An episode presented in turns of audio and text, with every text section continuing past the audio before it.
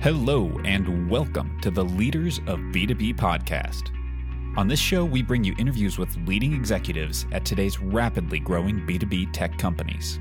We dissect the stories, strategies, and journey of CEOs, COOs, CMOs, and more as they share their professional journey.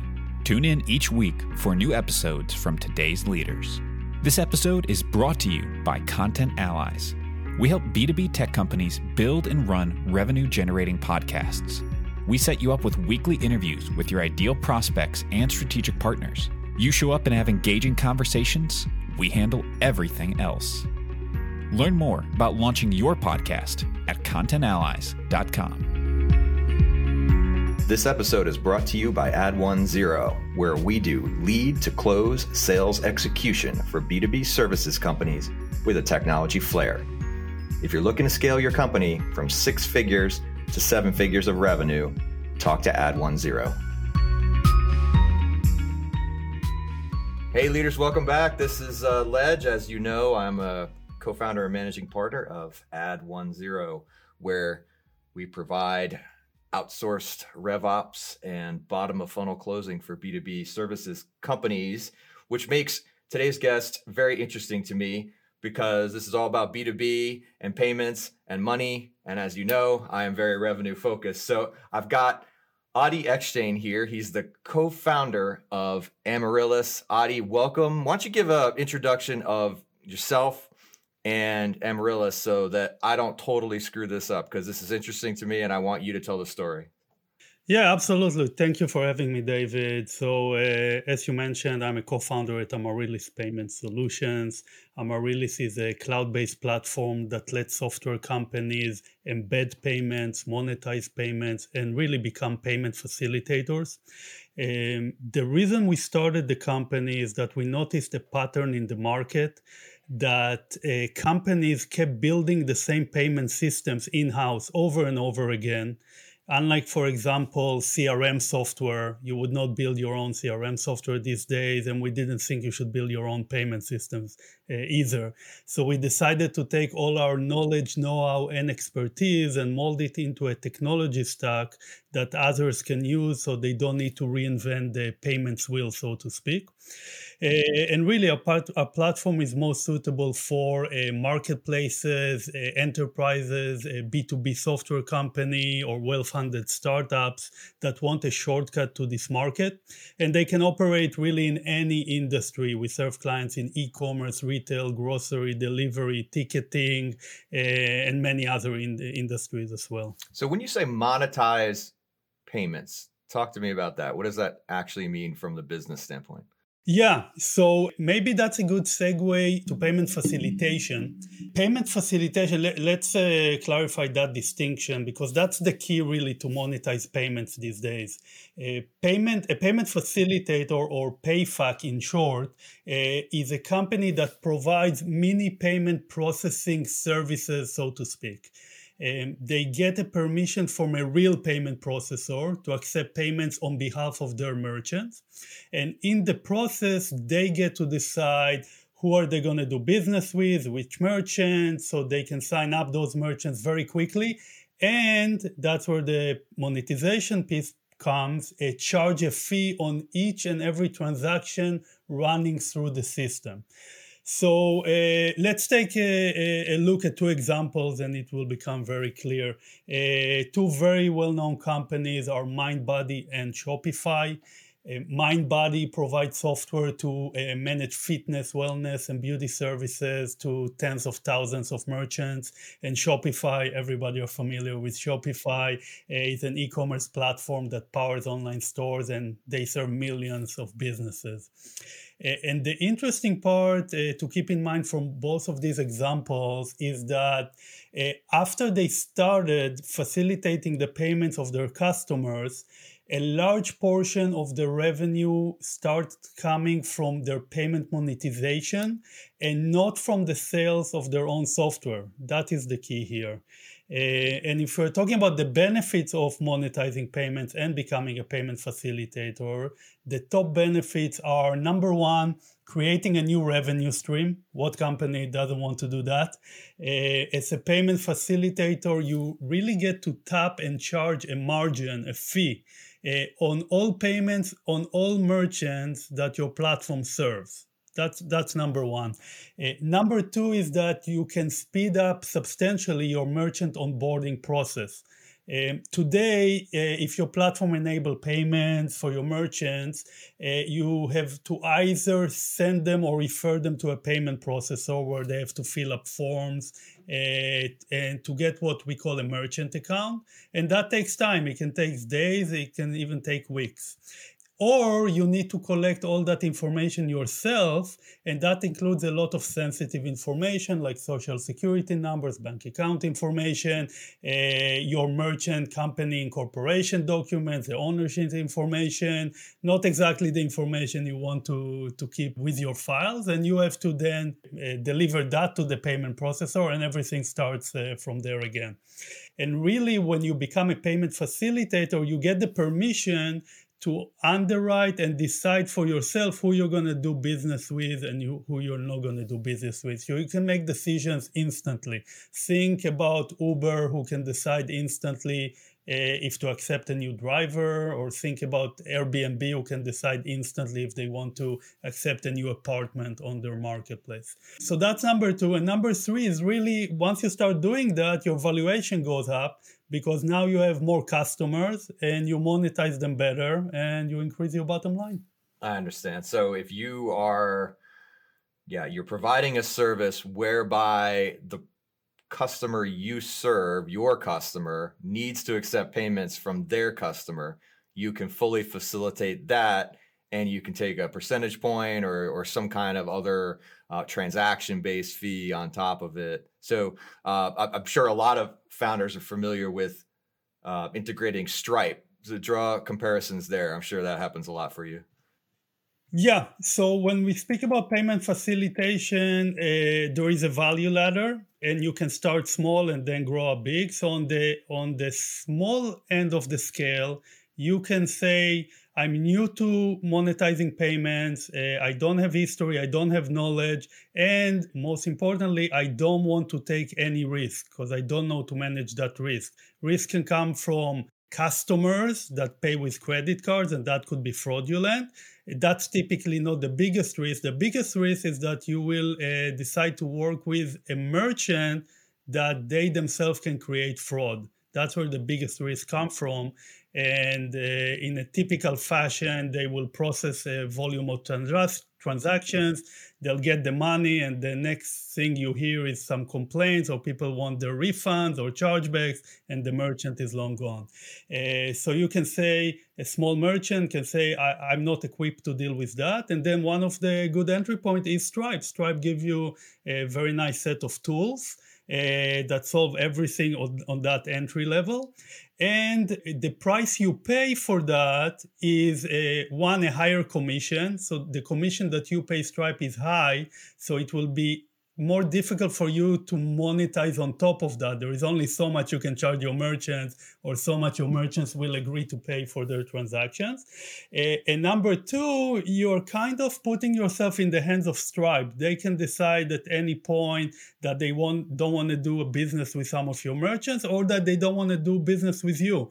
Maybe some indicators will light up and to no fault of your own, you're blocked and you can't continue to do business. I have to say at the same time, Stripe is great, and for most merchants, it's great. You just need to to keep in mind those things. So as you grow, you want to grow into tools or programs that give you more independence and more security so you can control your own destiny.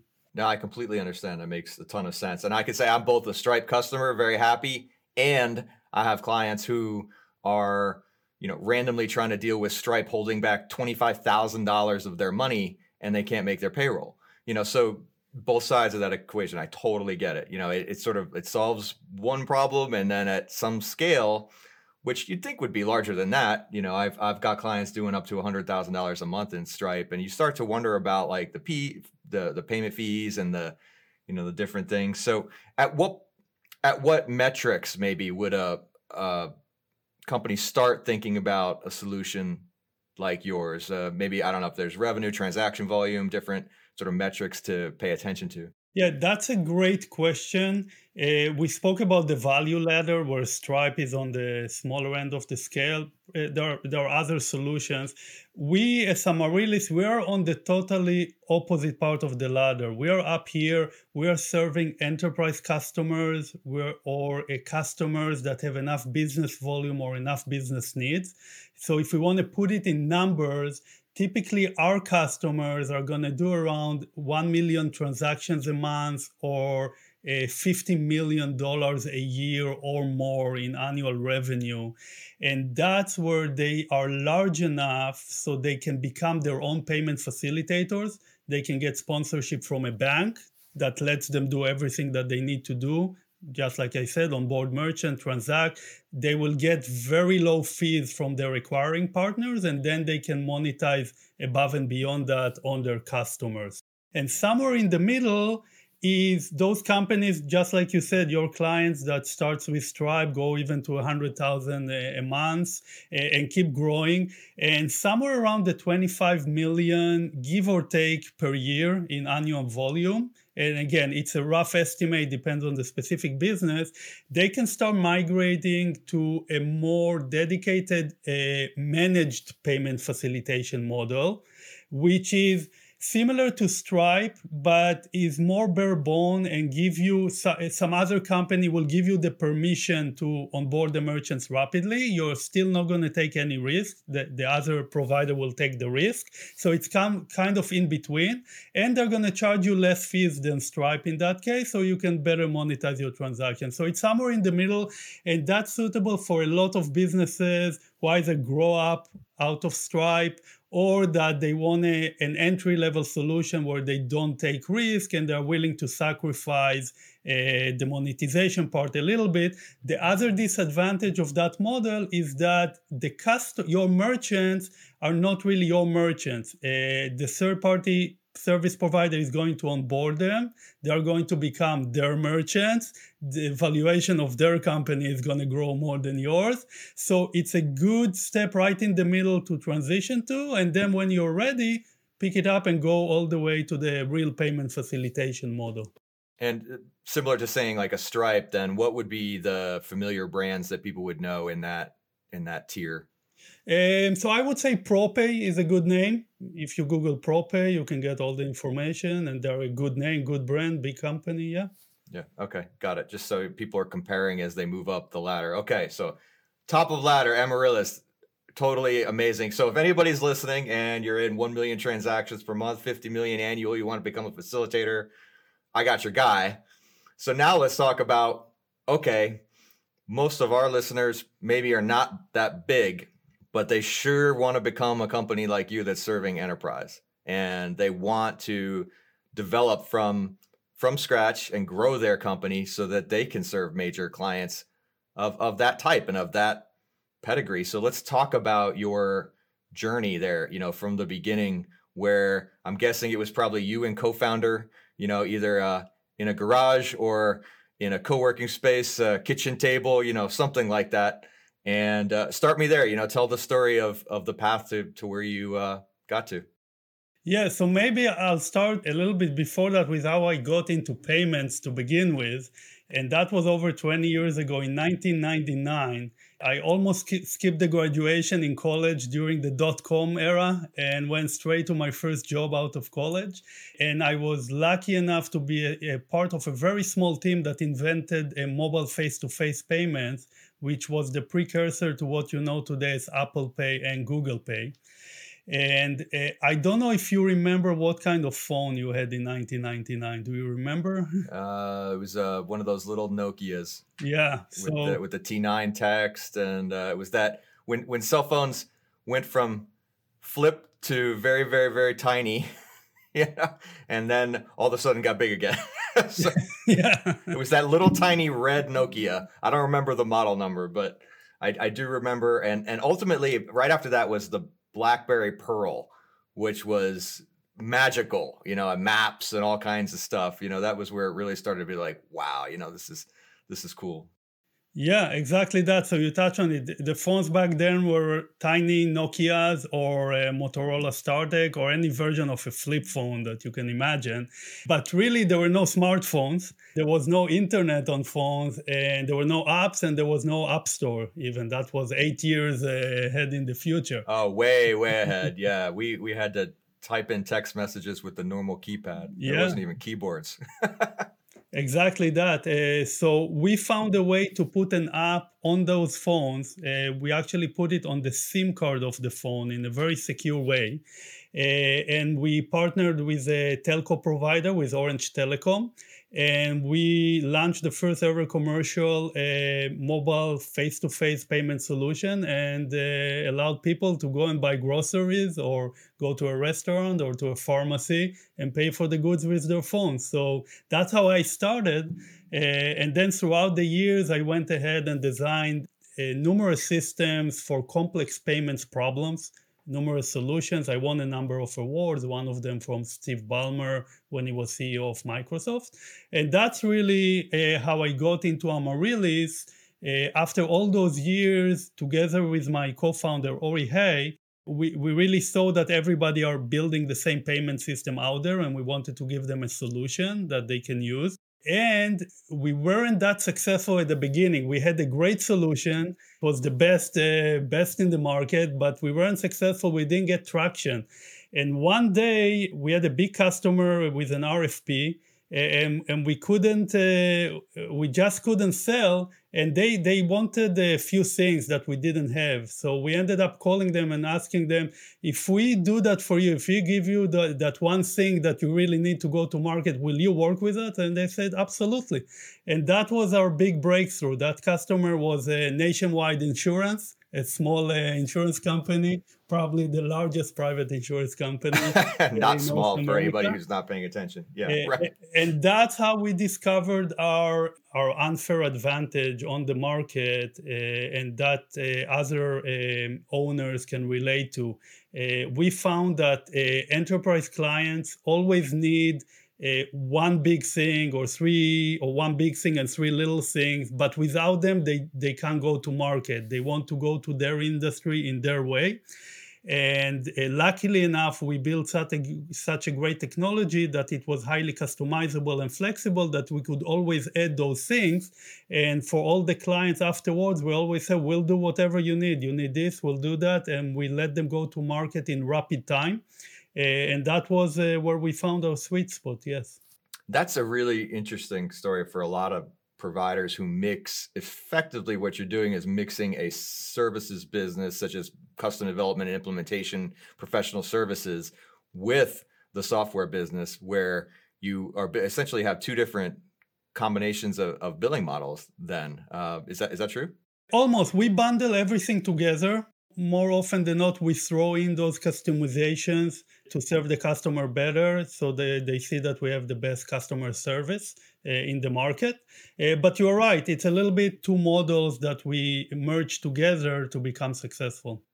Right. Yeah. And a lot of businesses face that, and especially in the, the software realm. So I guess then the real key for allowing that in a cost effective manner. I mean you're saying you roll it in but you still have that expense right? You know so like as as a business scales up you can roll in services as an extra uh, basically a customer success measure right? And a customer service measure um, but you still face the cost of doing that. And at the beginning of a business that's very cumbersome. You ultimately will end up with enough economies of scale that you can do it. But i bet you also architected your solution and continue to re-architect your solution to allow for cost-effective customizations probably in some kind of modular or web services type of, of fashion?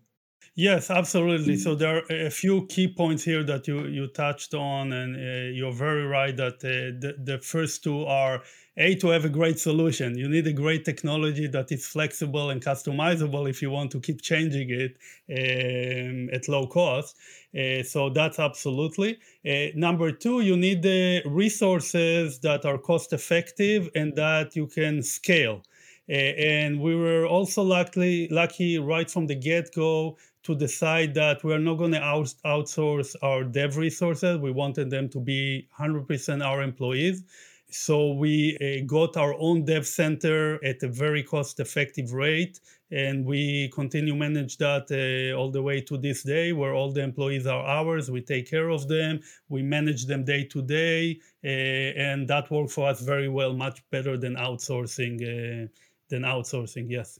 Yeah, and that's a classic situation that every every startup software company finds itself in. Do I do I effectively outsource? Do I, you know, how much control do I maintain over the development resources if I do outsource? Uh, how do I find an effective partner? And then I guess so you went the the direction of uh, in I'm guessing somewhere in a different country, not US, have spun up a dev center.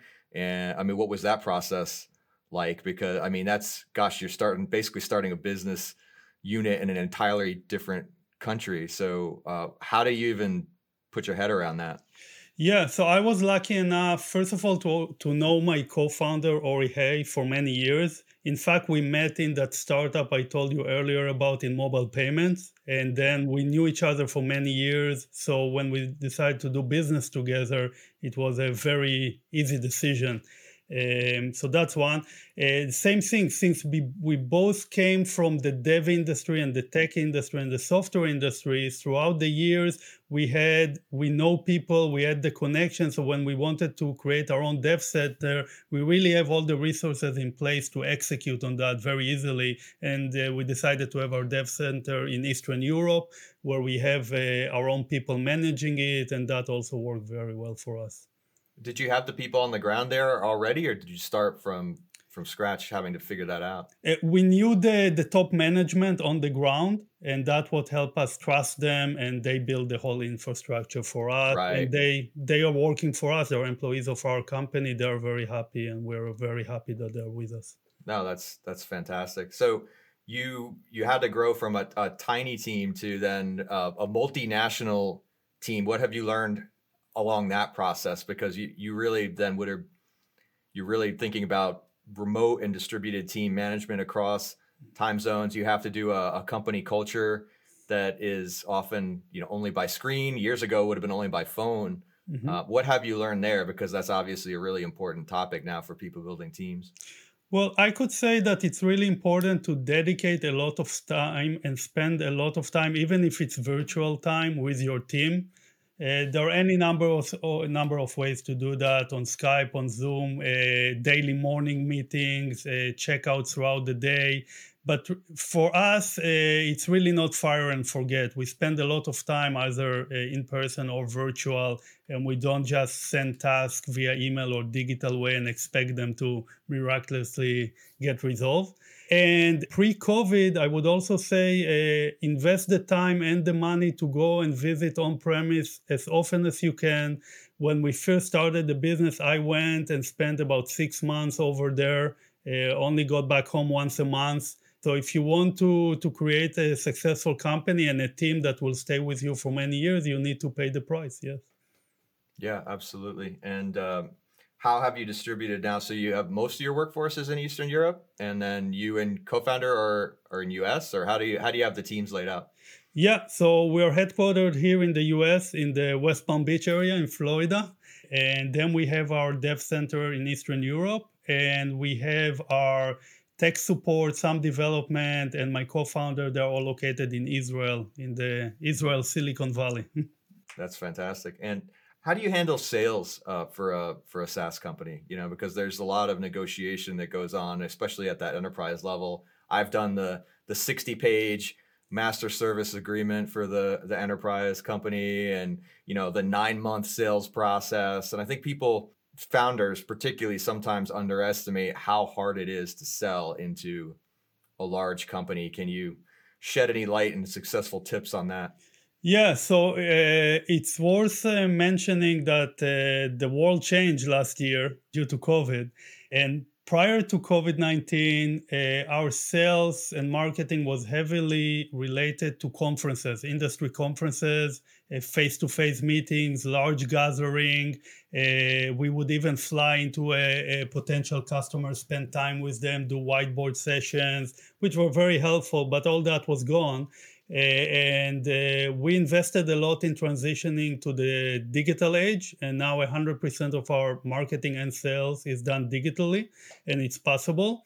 Um, so, two things I can say. One, you can go and learn and borrow a lot of techniques from B2C uh, and what people are doing today, cutting edge things in the B2C area, and bring them over to B2B.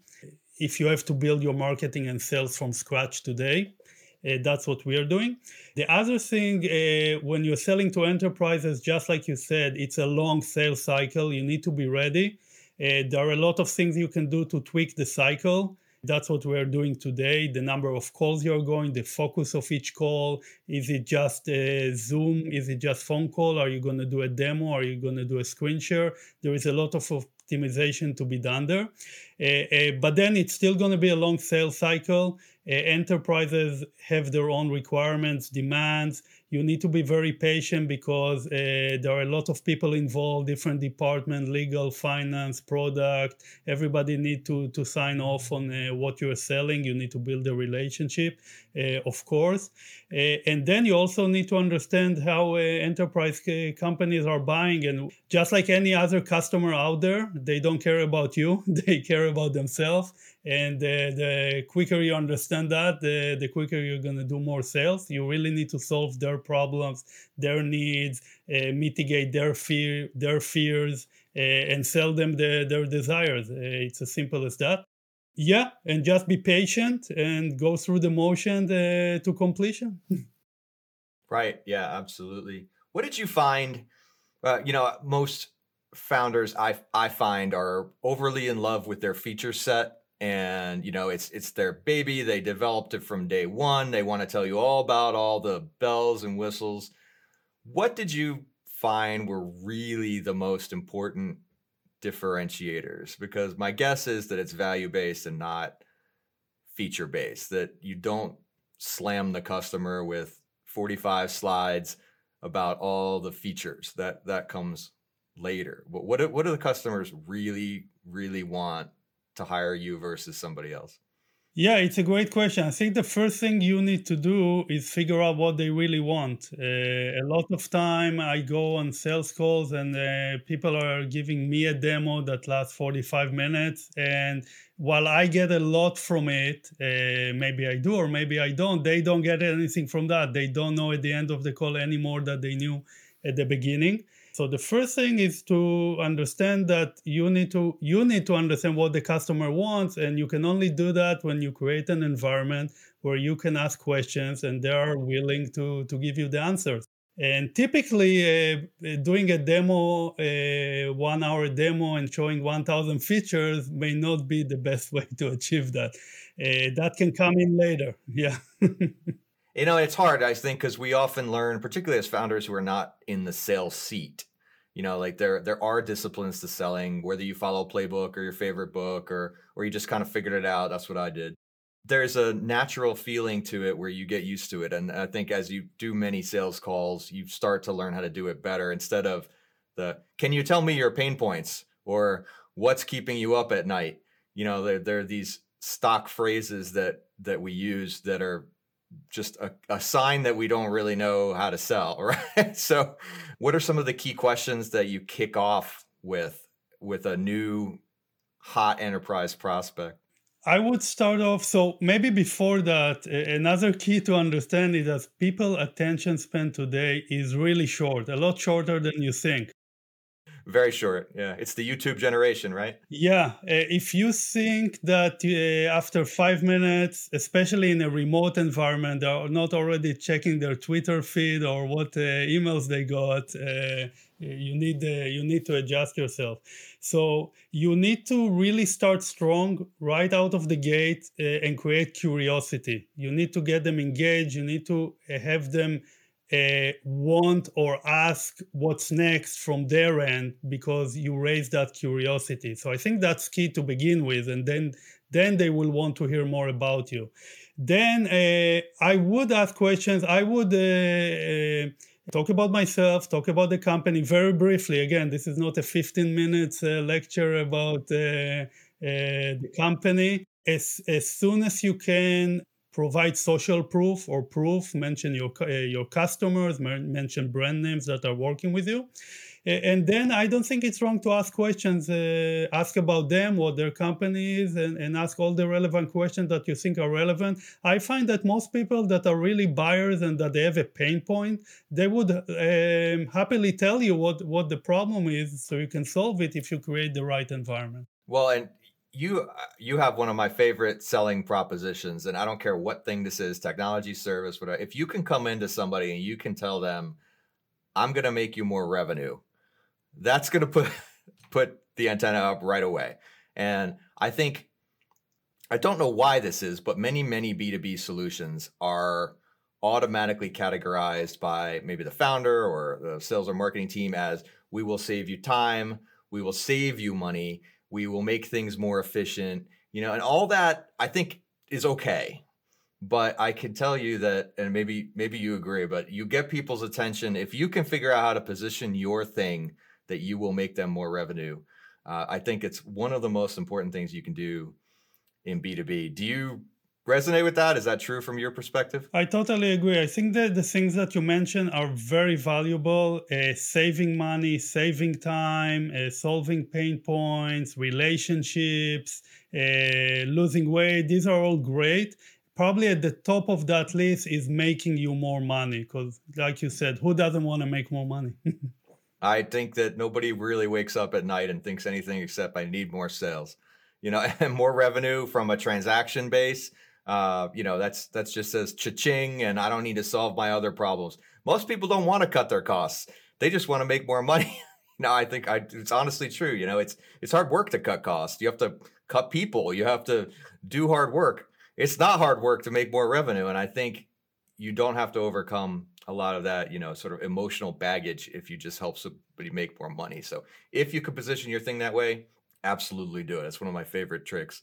So, Adi, what's what's next? Uh, you know, future of payments. I mean, there's so much. Gosh, there's the consolidation in in fintech, and you know, there's uh, Plaid gets bought, Plaid gets unbought. You know, I mean, there's all kinds of transactional stuff. Everything's changing. Mobile devices, uh, man, worldwide payments, crypto. I mean, just you know, paint me a picture. What's on your mind? Uh, yeah, I think we saw a lot of things change in the last year or so since COVID, uh, which is great for a lot of companies. Uh, we definitely uh, see a shift to card not present transactions. You used to go and buy groceries at the store. Now you're you're uh, maybe buying them online with card not present that creates a lot of push to, for companies to really invest in their omni-channel operations to solve all the use cases that didn't really have to pay attention to until now. What happens if I buy online and pick up in store? If I uh, buy online and want to return in store? If I want to pick it up in the same day? If I want to pick it up and then pay with a different card? If I want to return it and have the refund to a different card? All these scenarios that are really from the omni channel world uh, now, now companies and merchants are really starting to invest in them. Uh, we spoke about mobile payments, definitely big shift to contactless payment. The issuers, the card issuers were already equipped with the new contactless cards and definitely covid pushed that uh, into the market so they uh, ship more contactless card because consumers want to buy uh, more with a contactless card not to touch anything not to enter the pin on the same pin pad that everybody were touching before you. Uh, so that's definitely a, uh, another shift. At the beginning of last year, we saw a big shift to ACH payments, especially in B2B SaaS companies. ACH payments, unlike credit cards, can offer some cost savings, and that's where company that was the go-to move initially, either to switch to ACH to pay less fees or to buy uh, bigger packages like an annual package again to reduce the fee of something you're going to consume anyways so so that uh, that was a big shift And then out of all that, I would say that companies that start dealing with all these different channels and omni channels are really starting or need to start to pay attention to profitability analysis on a per transaction level. Uh, now there are more transactions involved, uh, shipping, returns, chargebacks. You want to look on a per merchant basis, per payment option, ACH versus credit card versus check. And what you really want to do is analyze it to make sure you're profitable on any level. So even if it's a card not present transaction and the PICA and it's a shipment, uh, you want to make sure you are always profitable. And it's hard to to understand that now with all the factors that get involved in our transactions. Well, at least there's no shortage of people that need your help then. So. Yeah. this is good. This is good. Adi, I, uh, fascinating conversation. You know, thank you so much. Anybody who wants to get in touch with you or Amaryllis, what's the best way to do that? Yeah, you can head over to our website at amaryllispay.com. Fill up a short form. We'll get in touch with you right away. Uh, I'm mostly active on LinkedIn. You can connect with me over there. Just look for my handle, uh, Adi Ekshtain, A D I E K S H T A I N, or follow me on Twitter at Adi Epay. Fantastic. Thanks for spending time with us. Really interesting. I hope you have an awesome day. Thank you, David. You too. Thank you for listening, and we hope you enjoyed the show. You can see the show notes and more links from today's episode at leadersofb2b.com.